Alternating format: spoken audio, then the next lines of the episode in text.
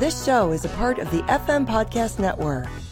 Visit us at fmpods.com. When I was a kid growing up in Jersey, uh, anybody who was a hoot or really funny or something, uh, we'd call him a riot. Ladies and gents, uh, this guy's a riot in more ways than one. Bob Dylan. I can hear the turning of the key. I've been deceived by the clown inside of me. I thought that he was righteous, but he's vain. Oh, something's a telling me I wear the ball and chain. This is Pod Dylan that celebrates the work of Bob Dylan, one song at a time, part of the FM podcast network. I'm your host of Freewheeling, Rob Kelly. And joining us this week to talk about Abandoned Love from 1976's Desire, sort of, is returning Bobcat Julia. Hi, Julia. Welcome back. Hi. Thank you for having me back. Absolutely. Uh, the last time you were on, uh, we talked about Farewell, a relatively obscure song in the Bob Dylan canon. And we're now talking about yet another obscure song in the mm-hmm. Bob Dylan canon. But I'm really excited to talk with you about uh, this song. Why did you want to talk about Abandoned Love? You know, there's really no like long-winded answer beyond the fact that I just think it's a great song. It's it's extremely underrated as many of his songs are, and I could never make like a definitive ranking of my Dylan songs, but this would have to be up there. It's so like raw and vulnerable and for lack of a better term, it's I think it's one of the best from his divorce era. Which version did you hear first? The one from Biograph or the bootleg one where he recorded it at the, the bitter end live? The Biograph version. I didn't actually know about the live recording until like really recently, which I definitely should have known about, but it was, it's, it's just as great. Oh, interesting. Oh, wow. Okay. Okay. Yeah. Yeah. I, I had a bootleg of the bitter end version on a, on a cassette for many years. And it's one of those times he hasn't done this very much, obviously, where he has played a new song in front of an audience live. That's easy. You can only count on one hand the amount of times he's really, mm-hmm. I mean, I mean, not that little, but it's not much. He doesn't do it very much. You know, can only imagine being in that club that night. And of course, he was a guest oh, of, of someone else and they bring him on and he plays. and then he, then he starts kind of noodling and I don't, you know, depending on who's there in the audience. I mean, I'm imagining they were already you know, relatively Dylan fans. And then he starts singing that first line and you're like, wait a minute. I've never heard this before. Like, oh my God, he's playing a brand new song. I mean, it's just, it's just stunning. Like the, you know, that he, this must have been something that he had written brand new. It must have like just been in out of his pen and he really wanted to get it out because it's just, he hardly ever does a- anything like mm-hmm. Yeah, no, I, I cannot imagine like just listening to the recording. You can kind of like almost sense that there's like this like waiting in the room and just the audience is so great because you can tell that they're realizing that they're witnessing this amazing song at its debut. Oh, absolutely. There's two there's two really great reactions. There's the one where I think it's the second verse where he sings, My patron saint is fighting with a ghost. He's always off somewhere when I need him most. The Spanish music was rising on the hill, but my heart is telling me I love you still. And then you can hear them like, you hear the audience kind of start to clap because they're like, Oh my, oh my God. Oh my God. And then when he gets later on with the line about, I love you, but you're strange, people just start to laugh. Oh, Partly because it's a funny line, but also I think it's a kind of release of the tension because you're just mm-hmm. like, Oh, I'm hearing this sort of genius thing play out in front of me. Like what a special moment. And, um, I don't know if every bootleg of that night comes from the one person that recorded it or multiple people had it. But think about what that one person's contribution to Dylan Alia has been. Thank goodness they had a oh tape. God, I mean, I, I mean, this is 1975. They had to have like a tape recorder, I guess, with. It was not like they had their phone. So like, thank goodness somebody I know. thought we were so close to not having a recording of it. Yeah. I mean, it was like, oh my God. You know, I mean, again, he would hardly, he would never do something that, so right, let's, let's wind back to the the the desire version because you said that's the one that you first heard and that's the one that's on uh, biograph. Now i've never heard any other studio version of that. I've just heard the one but i remember you know getting biograph and being like wow what what what the hell? Oh okay this is that song. Okay it sounds so totally different. Well i would say that i like how the live version is like i said like very raw and you can tell it's not finely tuned yet but I will say the strength that the studio version has that has Scarlett Rivera on the violin. Mm-hmm. I think that alone adds so much. And I also love the harmonies. I think it's Rob Stoner. but I love the harmonies that are added in the studio version. And it might just be because I heard that one first, but they both have kind of a place in my heart, but I would have to choose the studio version, which might be an unpopular opinion. well, I noticed that the studio version opens with him singing My Heart is Telling Me I Love You Still. And then it kicks into the rest of the song when the the live version does not. It just starts with the, I can hear the the turning of the key. Now, I learned this from the biograph notes that uh, this song was dumped on Desire in favor of Joey. Yeah. Don't even get me started, everybody. I I I think personally, my feelings on Joey are that I think it's a good song that goes on too long and it kind of takes away from the quality of it. But I mean, that's just one of the most baffling exclusions in all of the Dylan canon in my mind because I mean, they're just not comparable. No, right, exactly. Yeah. I mean, he obviously has something very different in mind if he's like drop abandoned love for Joey. Those, those, those are not comparable material in any way, but to know that he dropped this banger of a song in favor of something which everyone knows I don't, you know, I'm not a fan of is like, oh, Bob, come on. Like he's reaching back from the past and just screwing with me all these years later. Um, because the, the, the studio version fits really well mm-hmm. on Desire. You could totally see it on there. I mean, it's, it's a little less of like a cinematic song. It's really mm-hmm. not cinematic at all. Well, I guess it kind of is. We'll talk, we can talk about that. But, and so that makes it a little bit different than on Desire. But I mean, as say, if, if this ended up being the opener to side two as Joey was, like bookended this with Sarah, that would have been pretty amazing. I know. I, I think it's a missed opportunity, but also I can somewhat understand how Joey might have fit better on Desire, even if I don't like it. Mm-hmm. but I mean, if I could go back in time and, and change it, I absolutely would. who's the who's this young woman in the studio? Get her out of here. Although when we heard of the Desire sessions, you might have fit right in because there was like 50 people in there at any given. Point. I know. Uh, so, but one of the things I I really do love about the song is the sort of the mixing of I would say highfalutin language that mm-hmm. he uses, and then on the flip side, this kind of very direct language. I mean, you know, I talk about the, the just quoted the second verse but the my patron saint is fighting with a ghost, and then he talks about you know Saint John the Evangelist, like all these kind of theological or spiritual mm-hmm. creatures, and then it gets down to watching the woman dress before the mirror, like these very earthy things that you mm-hmm. do with your partner when you live with them, and I love that that kind of yin and yang sort of approach. Yeah. Yeah, no, I think it's like a good mixture of like like ghosts and saints and all this kind of like very evocative language, but then he kind of grounds it with talk about just very human things like kissing in a theater and like mm. you said, that last verse. It's just a good it's an excellent mixture. The the line about the patron saint fighting with a ghost off somewhere when I need him most. Um, that is one of my like all time favorite things that he's ever mm-hmm. written. That that line, just because the idea of the the person who's out there looking out for us is is nowhere to be found and I'm off getting into trouble. Like that's just fantastic. Mm-hmm. but then he says, "But my heart is telling me I love you still." Uh, and then I come back to the town from the flaming moon. I see you in the streets. I begin to swoon. Like that's like imagine mm-hmm. Bob Dylan swooning over you. like that'd be pretty amazing. It's yeah, it's so like vulnerable, which is what I like about it so much. Is that that like swooning that's so not what you would think of so like human for Dylan because he's usually likes to keep some sort of distance but it just it feels so like like raw I guess. I mean like can you for all we know of him and think about how much he's such a stone face especially in like you know these last 20 years of his career can you imagine him swooning over you know maybe like swooning over Johnny Cash when he when he hung out with him or something or Woody Guthrie but like seeing a woman and being like, oh, like that's just so not what we think of Bob Dylan ever doing with somebody. It's just such a wonderful thing to say. Mm-hmm. Um, you know, and, and again, in the, the, the desire version, um, you mentioned like the, the harmonies with, I guess you said, you think it's Rob Stoner? Is that singing along with him? I, I guess it, it would. Is. Yeah. Yeah. I could be wrong, but.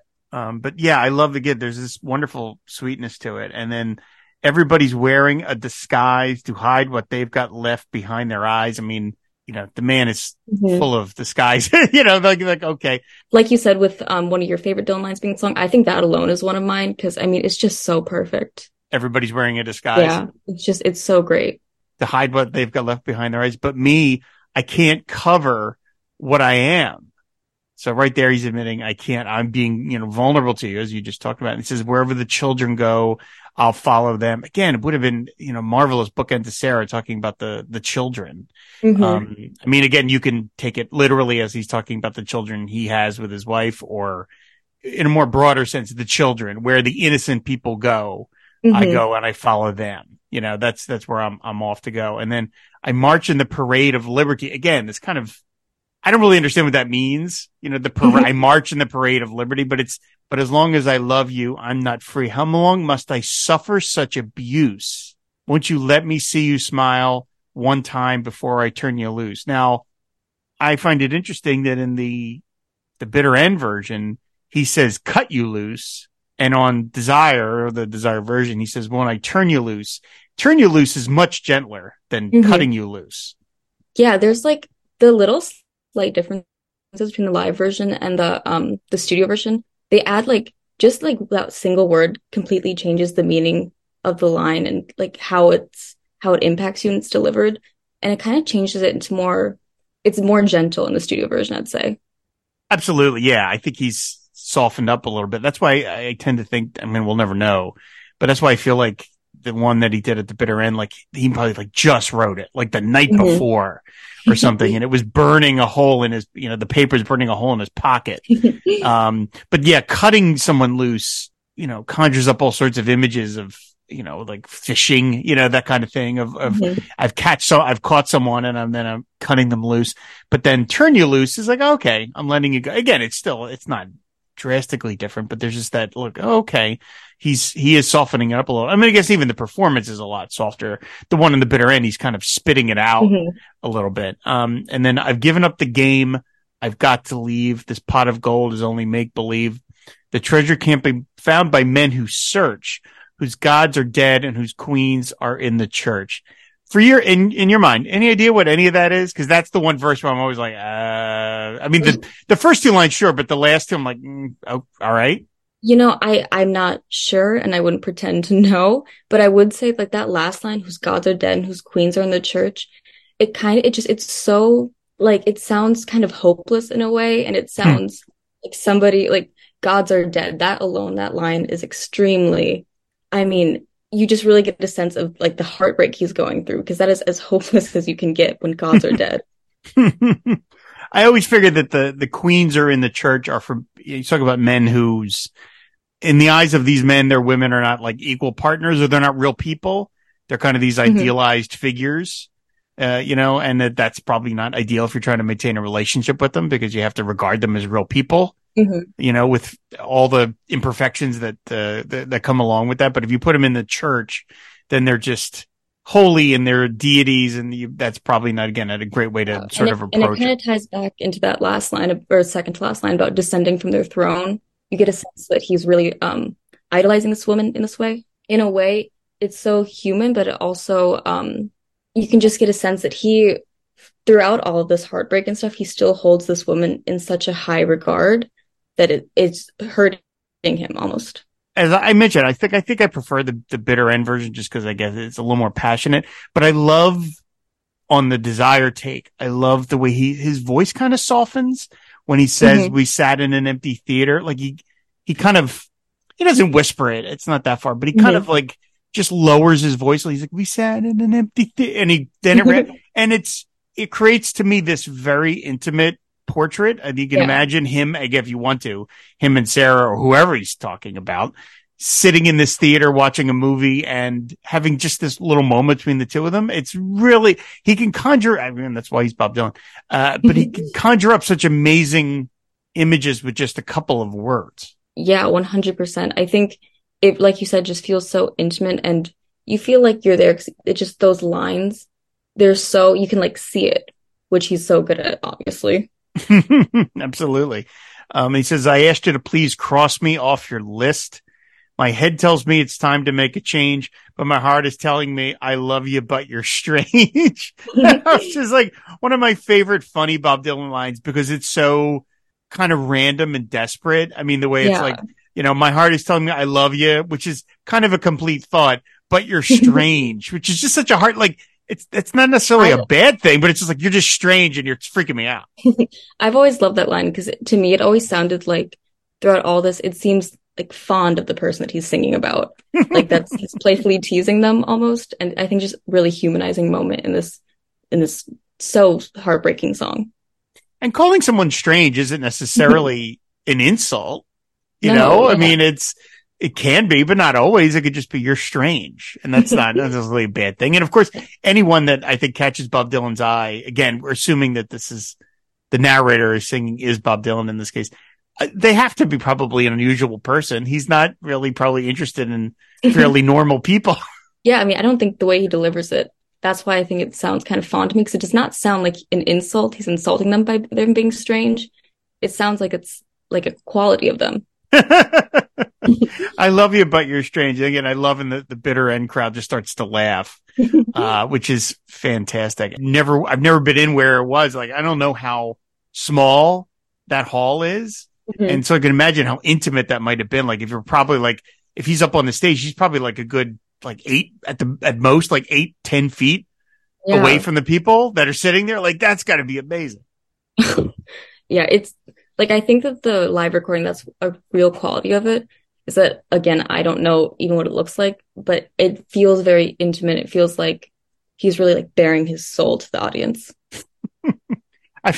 It is kind of when you think about it, like this was uh it was a show by um Ramblin' Jack Elliott, and I don't know, you know, I don't know what happened after that, but like after he did this song, it's like here you go, Ramblin' Jack. Here's the stage back. Oh, th- get no insult to Ramblin' Jack Elliott, but it's like oh, I mean, how would Bob. anyone follow that? yeah, I remember seeing, I think it was Swinging Pig when he uploaded the um the live version of it. In the description, he he included like an account of someone that was there that night. oh, and did he really? Okay. afterwards, Ramblin' Jack Elliott was just like stunned. Like he he himself knew that he could not follow that very well. I don't blame him the slightest. Geez, Bob, thanks for debuting a brand new song in front of the audience, and not just a brand new song, but like an awesome new song. Thanks. Okay, I'm gonna go back to my concert now. Like, okay, yes. Well, it's his fault for having that in the middle and not the end. that's true. Yeah, I know. Yeah, save it for save it for the end. You know what? What are you doing? Uh, and then then the song ends with one more time at midnight near the wall. Take off your heavy makeup and your shawl. Once you descend from the throne from where you sit, let me feel your love one more time before I abandon it. Now, in sort of contrast to what you were just talking about, the line about "I love you, but you're strange," which is not an insult. Asking someone to descend from their throne is certainly a knock. I feel like you could interpret it as kind of him like a knock, like you said, or you could also just be back to the way he like deifies his partner in the Queens or in the church. I think you can interpret it different ways. And I think if you interpret it as an insult, I feel like that would kind of fit in with, because in general, his divorce era, again, for lack of a better term, Right. Right. you get the full range of emotions. So I think that you can really, if you want, you can interpret that as anger that's you kind of hear on like idiot wind and stuff.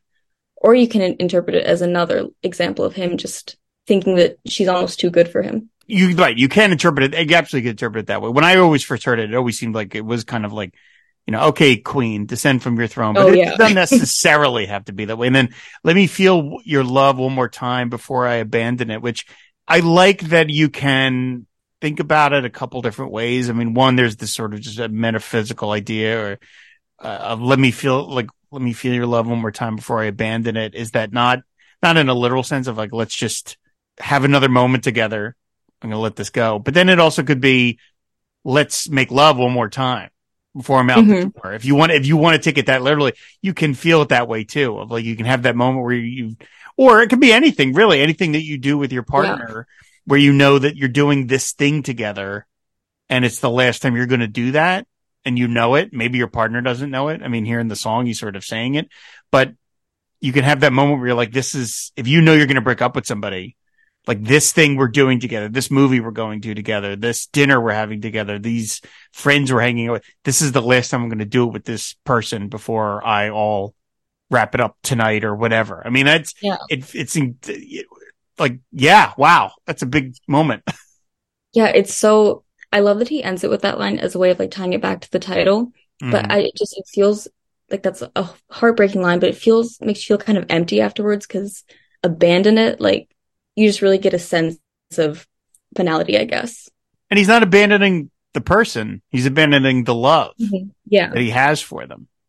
Uh, again, which is kind of devastating in its own way. Like I have these set of feelings for you, and I'm going to leave them behind. I still feel them, but I'm going to leave them behind. I'm going to Mhm. have to. And in the version again, the, the bitter end one, it's it's a lot more cutting, and you are sort of caught up by the you know the again the sheer sort of liveness of it. The desire one, as you mentioned, is like so much more gentle, but that Mhm. in a weird way it makes the lyrics even harder to sort of stomach because the performance is sounding so sweet and sounds so nice, and yet it's again, but the sentiment's pretty pretty rough, really. Yeah, I think the studio version, again, it's like softened by, um, I mean, the just the background music with the violin, Scarlett Rivera's violin. I think it softens it enough that you're kind of you have to focus on what he's saying. The lyrics and his delivery is just so excellent that you really, um, like you have no choice but to feel every single emotion in the song. Apparently, the working title for the song was Sarah Part Two, Abandoned Love, which you talk about I think Bullseye. Okay. All right, Bob. I, I it's a little, I'm glad he didn't stick with. Yeah, a little Uh, on the nose there. Uh, it's like, geez, okay. Um, and then it, apparently at one point it was also known uh, as Saint John the Evangelist, uh, which of course again is mentioned in the song. So yeah, I mean, I again, I've never heard another version of it on Desire. I don't know if they just did it the one time and then like moved on. Um, I would love to know again whether how close this ever got to being on Desire. Was it just, oh, that was pretty good, and then once he got to Joey, he really, oh, that's what I want to do. Um, but uh, yeah, I mean, it's it's another one of those songs of his that by most other artists, if they had done it, they this would be in their Oh, their live set for the rest of their careers, you know, but Bob can just kind of go, Oh yeah, there's a, uh, yeah, forget it. And then just leave it behind. And unsurprisingly, it's, uh, it's been played live, Mhm. contra to the one time where it was debuted live zero times. so this is just, It, it genuinely matter it's just in so insane how how many excellent songs he has that like you said any other artist would be so thrilled to be able to include on their albums in their live um performances and to him it's just like another thing that he did on a Thursday or something Did I do that? Oh yeah. All right. Okay. we have, yeah, like imagine having that many songs to perm from, you know, where you're like, oh, I could do this. This could be on here. This could be on here. Yeah. um, yeah, it's, it, it's, it really is such a, a, you know, amazing piece of work. And we do want to mention a little bit, um, there's a, I think kind of reflecting that the status of the song is that it's been covered a lot for a song Mhm. that, you know, again, has no live performances and really only has the one studio version. It has a lot of covers of it. And when I first talked about the song back in seven years ago, I had never heard the one by George Harrison. I don't know how I missed it because it wasn't like it's on YouTube or whatever. But anyway, I, when I was doing research for this episode, I discovered it and I was like, wow, that's really cool. And it's, apparently it's from the eighties, which is again, even fun. Like, so imagine like George Harrison, like got the biograph set, you know, he's like listening to it. He's like, oh, that's good. I I enjoy it. I really do, just like purely sonically. But um I feel like the music in it and just the whole feeling of it is a little too jaunty for what Mhm. um the lyrics are actually saying. So when it's a little um it's a little jarring to listen to the music versus to like actually listen to the lyrics. So I generally enjoy it, but I there's just really no competition comparing that to either of the Dylan versions. Harrison's inherent sweetness kind of comes Mhm, through. yeah. I always, I listened to it and I was like, yeah, to me, it, it's, it's certainly not like anything like my favorite version of the song, but knowing what I, you know, knowing what we know about those two and like how Mhm. close they were, I always feel like that's George's just, it's like some like Valentine to Bob, Yeah. you know, in some way, Mhm. like it's just like, Hey man, I want to send you a message of like, this is a really terrific song. So I'm going to sit here and cover it. And, you know, maybe I'll get back to him or something. But I just, that always feels like it's just a, a gesture of, Yeah, their relationship does always add another level to when um George sings his songs in studio and for demos. Yeah. Just add like a whole other level of, of sweetness, like you said. Yeah. It's like when I was at the, uh, the Bob Dylan Center and they had all those Christmas cards from George, you know, and it's just Oh, like all yeah. these amazing, you know, these handwritten, again, I know when you're Bob Dylan, you, these are your friends, but like it's just the, getting a Christmas card from George Harrison. like, but I mean, it's not even just, Hey Bob, like those cards are like, Hi Bob, like love to Sarah and the kids. Like they're just so wonderfully warm hearted. Mhm. And so that's again, when I hear him do this song I, or, you know, cover again, any Bob song, but when it's something that it's not like George is going to hear this on the radio, you know, while he's making the record and go, Oh, hey, you know what? Let's do this song that Bob has out. It's like, no, he had to like kind of dig this out. Um, I always thought it was really sweet. Now there are, there are some other cover versions. What were some of the other ones that you liked? Surprisingly, I really like the Everly Brothers version. Mm. Like, I might even like it more than the George version, which is surprising because it's very 80s, but it weirdly worked. But yeah, I I don't know. I'm not used to hearing the Everly Brothers do songs like that, and I just think it Mhm. shows how great this song is and other Dylan songs that they can be interpreted in so many different ways and work. Yeah, I mean they. I mean I'm not. I, I'm not really that familiar with the Everly Brothers outside of like their big big hits, but like Mhm. every song I've heard them sing is like you know wake up little Susie, like really straightforward. Mhm. You know, very. And then to hear them singing about Saint John the Evangelist, you're like, whoa, wait, a minute, this sounds really strange. And then um the one other version that I actually liked was uh, by Nils Lofgren. That's on the Chimes of Freedom set. Um, I Can't thought say that I've heard that one. Okay, that was good too. And then there's a Gil- Gillian Welch and David Rawlings. So I mean, again, it's been covered a lot For a obscure song, that, song. Yeah. for such an obscure song. You know, it really is kind of kind of amazing. So, but I mean, just to have this have this open side two of Joey just would have been, excuse me, side two of Desire. Uh, would have just been so cool. I feel like Dylan fans can't agree on much, but I would say the vast majority of Dylan fans do agree that including Joey over this was a mistake. Because I mean, like it's just really no competition. Again, obviously you are trying to achieve something very different with with the record by putting Joey on it That's than than this. to it, Yeah, I mean, yeah, I mean, like, I'm being as yeah, I'm being as charitable as possible uh to the song, but yeah, I said it's just it's a terrific little song, and even the the you know the bootleg, the bitter end one, even though the sound quality is not you know it's not great. I mean, you know, it's just recorded by somebody on the fly, and you can only imagine it was done on tape, and that that that made its way to you know various versions, whatever. But that that version still retains such power to it. I love when he starts like almost yelling. How long have I suffered such abuse? Like he's really like yelling it and really get into it. And it's just, you know, I think we should be surprised at this at this point, but like the fundamental power that he Mhm. has to put something across like this when it's just him and the guitar in this, you know, probably not great sound setup and certainly not great recording, but yet that just, that the, the, the power of his voice just cuts through all the Mhm. noise. You can imagine probably people clinking glasses and smoking cigarettes and knocking their ashtrays around and stuff. And here's this guy just dropping know. this piece of genius in front of everybody.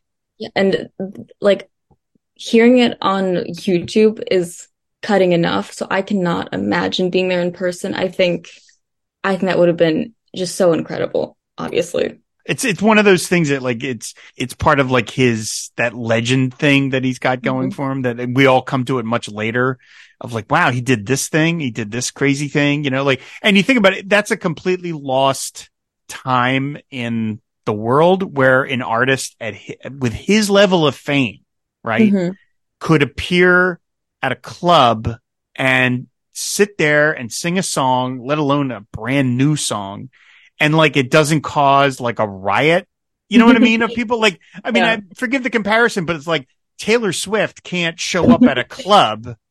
Right? I mean, maybe she Mhm. does. I don't know. I don't, I, you know, it's not like I'm following what she's doing, but like, you know what I mean? Like, I, it's not like you hear, oh, Taylor Swift dropped in at this club and sang a brand new song and then left. You'd be like, what? Like, I mean, obviously, because in our modern social world, it would be it would be on a million phones, it'd be on, Mhm. on Twitter in three seconds. But you know what I mean? It's like, wow, Yeah. Bob can kind of do this, like this weird minstrel. He appears, does this thing, and then disappears before anybody's hip to it. I know, and I feel like I I feel like I've heard a lot of stories like that where he just like appears as like some apparition and he just out of no or like I know being from Minnesota, I know personal stories people that have gone to like a bar and they're like, oh, Bob Dylan is here. Like he's just everywhere, weirdly enough. he's this trickster god, you know. He's like showing up and doing these strange things, and then again, but by the time you get hip, I mean, can you imagine like right again? I'm just like blue skying here, but like you're in the bitter end, right? And Bob Dylan sits down and starts playing.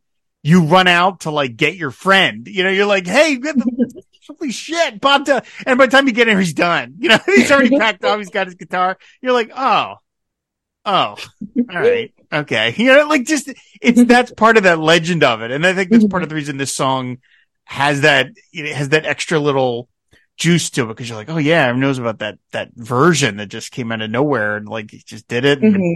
you know, uh, Yeah, there's an air of mystery around it. yeah, completely, completely. It's, it's absolutely, uh, it's absolutely terrific song. Well, uh, Julia, thank you for coming back. You love talking about the obscure songs. Sometime we'll have to have you back talking about something that was, you know, like actually on a record or something. He just makes it so easy when his obscure songs are so good.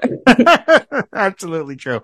Well, again, thank you so much for, for coming back. I appreciate it. Before we go, I have to ask you an exit question. Now, the last time you were here, I asked you the sessions question, which was what albums Mhm. you want to sit in on. So I'll change that to, uh, the bootleg series question. So like, okay, Sony comes to you, Julia, they see your, your Twitter handle of the Yeah. little, uh, like the eight year old Bob Dylan or whatever. How old is he in that picture that you have on your, Ageless. I don't even know. he's like a little kid. And they're like, this, this woman's a fan. So you get to decide, you get to decide what material would be on the next bootleg series. What would you pick? Oh my gosh. I I would love to hear what he was up to in the 2010s, honestly. Like I feel like we have Triplicate and like some like the Frank Sinatra albums, but I would Mhm. just like I just love to hear his more because I feel like that's kind of a a lull in his original materials. I would and I know that knowing Bob, he was probably doing something. So Mhm. I would love to pull stuff out from that time period. That's a great answer. I'm, that's, I'm sure the stuff's coming eventually, right? It's I know, just just waiting. yeah, we're all just waiting. So yeah, hopefully one day. So, well, again, Julia, thank you for coming back. I really Yeah, do thank you. appreciate it. Do you want to tell people where they can find you out on the internet? Sure. My Twitter username is eat the document with only one T between the E and the, which sounds like a mouthful to say, but Again, deep cut, deep cut, deep cut. Uh, well, again, thank you so much for coming back. I really do appreciate it. And thank you everybody for listening. You can find this show on Twitter at pod underscore Dylan and you can find back episodes, uh, on uh, our website, fmpods.com. And then just one last, one last thing I want to mention. I've been talking about this the last couple of weeks, starting with the next week's episode, the, um, August 5th show. We will be doing the, um, bi-weekly where every other show will be just a free preview, like a 15 minute or so preview. And then to hear the full episode, uh, you'll have to subscribe over at, uh, fmpods.com. And, you know, for once you become a, uh, a member again, on, over at fmpods.com or on Apple podcasts, you will get all the episodes, the extended episodes. You'll get access to all the back catalog and all, you'll have access to the bonus shows, um, that we're doing, plus all the other content that the other shows are producing over there, fmpods.com or on Apple Podcasts. So that's going to do it. Thanks everybody for listening and we will see you later. Bye. I love you, but you.